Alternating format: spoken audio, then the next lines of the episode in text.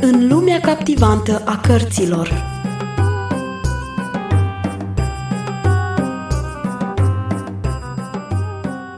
În piața micului oraș de munte apare un personaj de care Hamid se teme. Însă după sperietură, Hamid își revine și își reamintește de pacea și bucuria care s-a născut în sufletul lui în noaptea aceea când Isus i-a iertat păcatele și l-a primit în familia sa. Acum nu mai era singur și nu îi mai era frică. Dar Jenny, în neatenția ei, uită să aibă grijă de ceva ce i s-a încredințat. Urmările aveau să fie grave.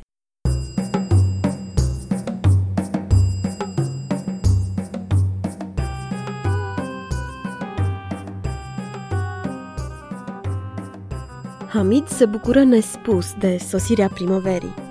Poate ca omul să fie oricât de călit la frig, totuși nu se poate obișnui cu degetele de la mâini și picioare degerate de frig, cu zdrențe u de lioarcă lipite de trup și cu vânturi aspre și reci. Pe deasupra și vânturi cu zăpadă și ploi, care agravează rănile de pe trup. Toate acestea însă trecuseră acum. Soarele încălzea plăcut și mângâietor. Cocostârcii clocoteau în cuiburile din țarcuri. Florile acoperiau din nou colinele, iar cireșii și piersicii înfloriți umpleau văile. Iezișorii săreau și se îmbrânceau pe străzi, iar Hamid însuși era împreună cu ceilalți băieți în creștere, cu câțiva centimetri mai înalt. Acum arăta mai mult ca oricând, ca o sperietoare de păsări. Hainele pe care îi le dăduse sora erau zdrențe. Problema îmbrăcăminții însă nu-i mai dădea bătaie de cap. Cel puțin șase luni de acum înainte, soarele îl va acoperi, iar vântul îl va dezmirda cu adierea lui. Bine dispus, el se tolăni pe pragul gogoșeriei și, lingându-și uleiul de pe degete, privea cu ochii atenți, cărora nu le putea scăpa nimic, spre piața plină ce forfotea de lume.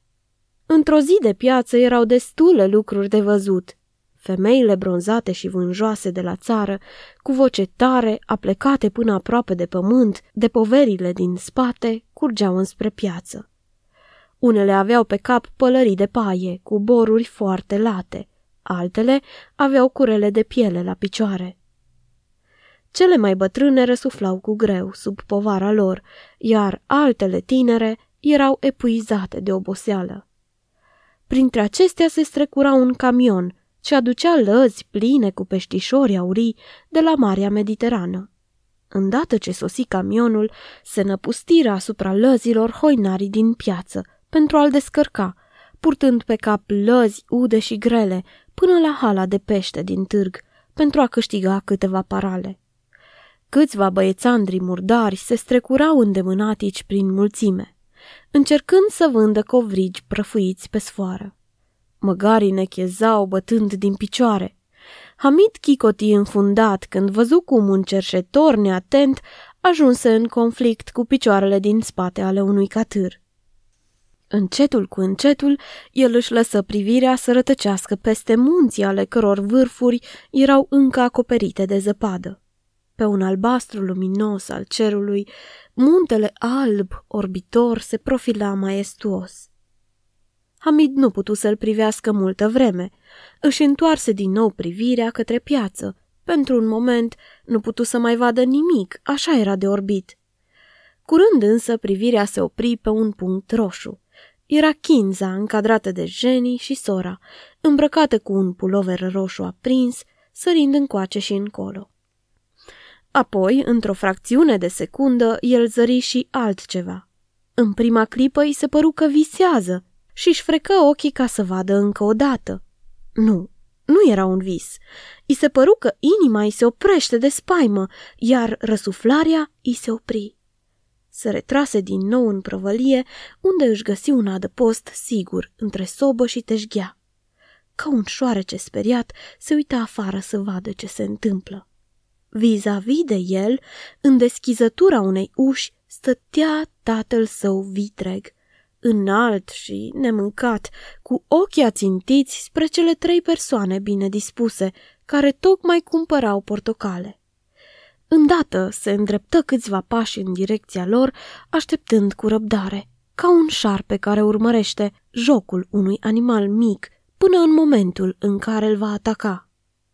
Ochii sclipitori ai lui Si Mohamed observau toate amănuntele, mișcările tipice ale orbilor, pălăvrăgeala liberă și veselă a fetițelor, pantofiorii și hăinuțele frumoase și călduroase și altele.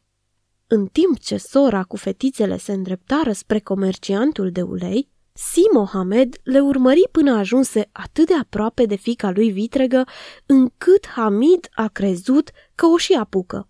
Dar el nu se atinse de copilă. Fără să scoată niciun cuvânt, mergea în urma lor, fără să atragă atenția, ceea ce era ușor în înghesuiala de la piață. Totuși, Hamid observă că ochii lui negri ardeau de mânie și ținea gura strâns ca un cleștar de fier. După ce Hamid își reveni din prima sperietură, nu mai a avut teamă. Tatăl său venise la piață să facă afaceri și probabil că va părăsi orașul în seara aceleiași zile.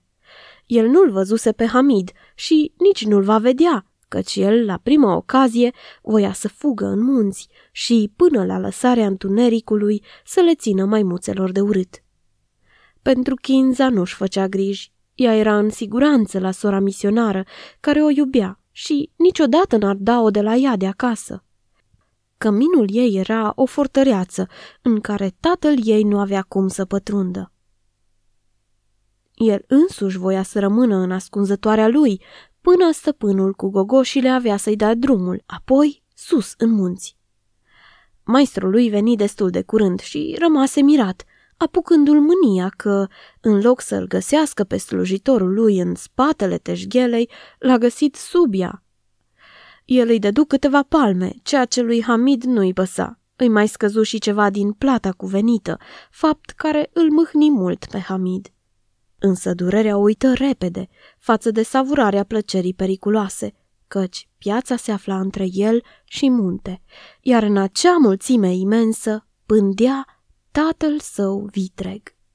Sprinten ca o veveriță se strecură prin piață, până reuși să treacă de zona periculoasă, iar acum se afla pe străduța pietruită ce mergea de-a lungul periferiei orașului. De acolo se putea privi așa de frumos în vale. Puțin mai jos curgea spumegând pârâiașul de munte, iar de partea cealaltă se întindea îmbietor coasta muntelui, cu pădurile argintii de măslini. Splendoarea stătea într-o frumusețe izolată a pomilor, deosebit de frumoși. Un cireș în plină floare, alb ca spuma apei, și ca zăpada de pe vârful munților, ca foaia albă din cărticica sorei Rosemary, care însemna o inimă împăcată și curată.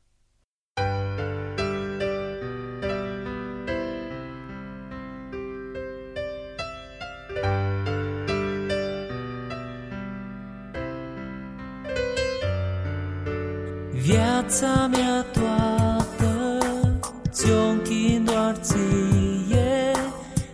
yourself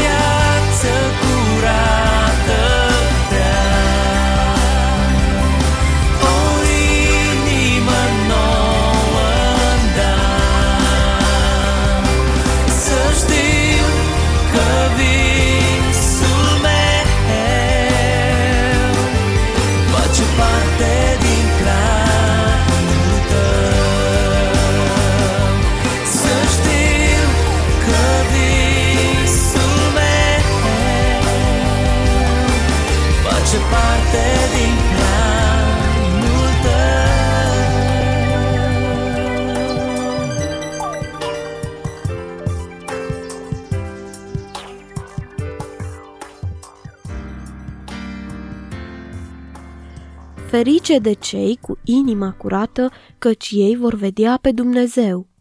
Acest verset l-au spus băieții pe din afară, când sora a ridicat foaia albă în sus. Hamid îl spuse în sinea lui, în timp ce sărea pe treptele abrupte spre stânci și ronțăia din bucata de pâine ce și-o cumpărase la micul dejun. Pâinea era caldă și aromată, iar razele soarelui strălucitoare. Întreaga lume ce stătea înaintea lui era frumoasă, ca ceva curat ce te făcea să fii fericit. Razele de soare se odihneau adânc în inima lui.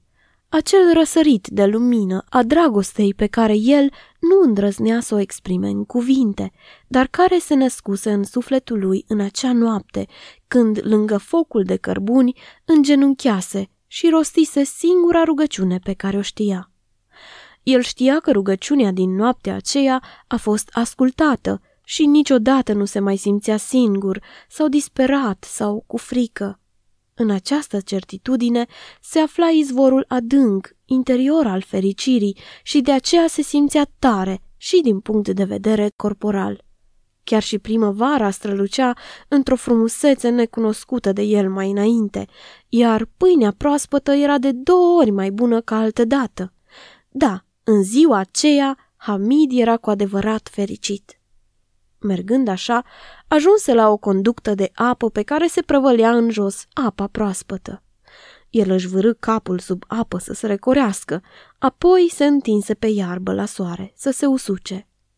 Kinza, Jenny și mătușa Rosemary o porniră spre casă, fără să observe statura sumbră care le urmări până la ultimul colț de stradă și se uită după ele până când închiseră ușa în urma lor.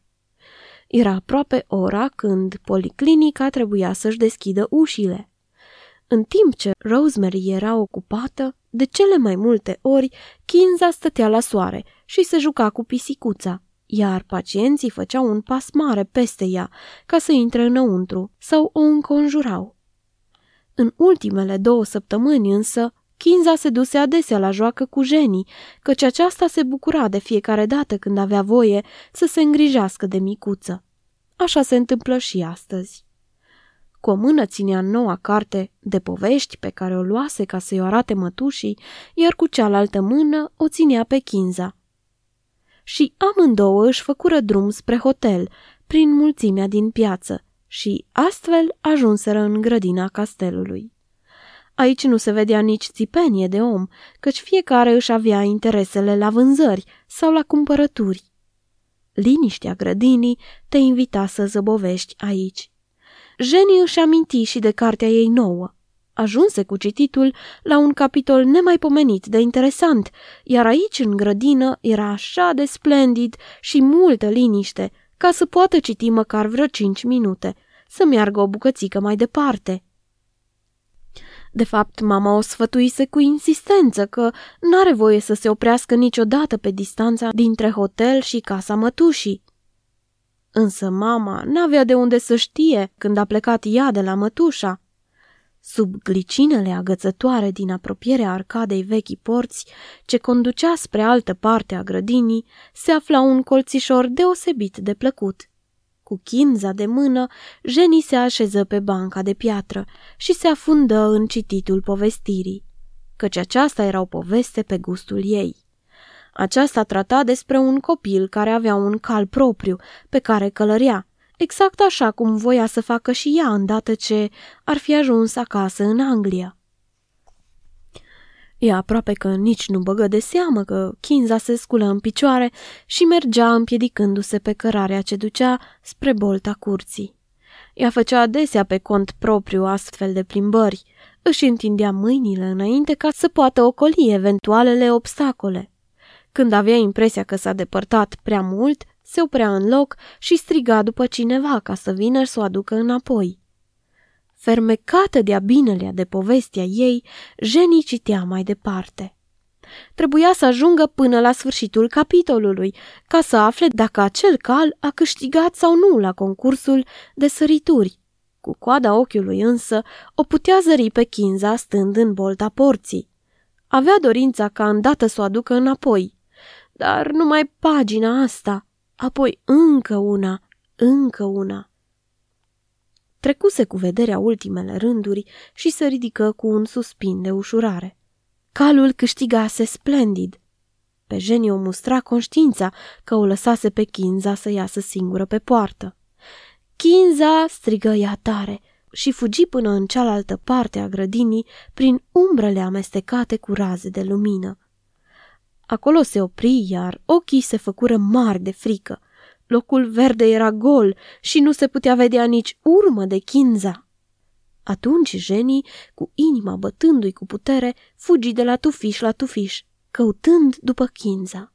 Sări treptele în sus și în jos și iarăși în grădină. Zadarnic, nimic, nicăieri nu se vedea vreo urmă care să indice încotro a luat-o micuța chinza. Ea rămase dispărută. Aproape orbită de groază, Jenny fugi în piață, unde era gata-gata să calce cu picioarele mărfurile ce erau întinse spre vânzare. Mulți dintre cei din piață mirați când au văzut-o, cu fața palidă și ochii mari speriați, din care curgeau lacrimi, alergând încoace și încolo, au crezut că și-a pierdut mama. Așa că ei încercau să o ajute, arătând în direcția hotelului. Dar Jenny dădea doar din cap și se năpustea mai departe în căutarea chinzei.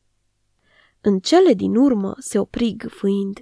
N-avea habar unde să se mai ducă să o caute și abia că mai putea suporta ca oamenii să o mai fixeze așa cu privirea. Se întoarse înapoi în grădină și se opri sub bolta porții fatale, încercând să cugete ce avea de făcut mai departe. Era imposibil să se întoarcă înapoi la mătușa ei, care i-a încredințat-o pe Kinza. I-a abuzat teribil de încrederea ei. Ce o să spună mătușa la toate acestea? Însă necazul mare era dispariția Kinzei. Să-i se fi întâmplat ceva îngrozitor de rău. Era rănită sau îi era frică și plângea pentru că Jenny nu-i venea în ajutor. Jenny nu știa ce să creadă și izbucni în plâns. Fugind cât mai repede la hotel. Urcă treptele în grabă și merse în camera părinților ei, aruncându-se în brațele mamei. Kinza nu este de găsit nicăieri. Rosemary este foarte îngrijorată, însă în același timp are încredere că Dumnezeu îi poartă de grijă micuței. Lui Rosemary îi vine o idee salvatoare. Ea va cere ajutorul unui prieten. Despre cum acesta a ajutat veți auzi data viitoare. Până atunci, rămâneți cu bine!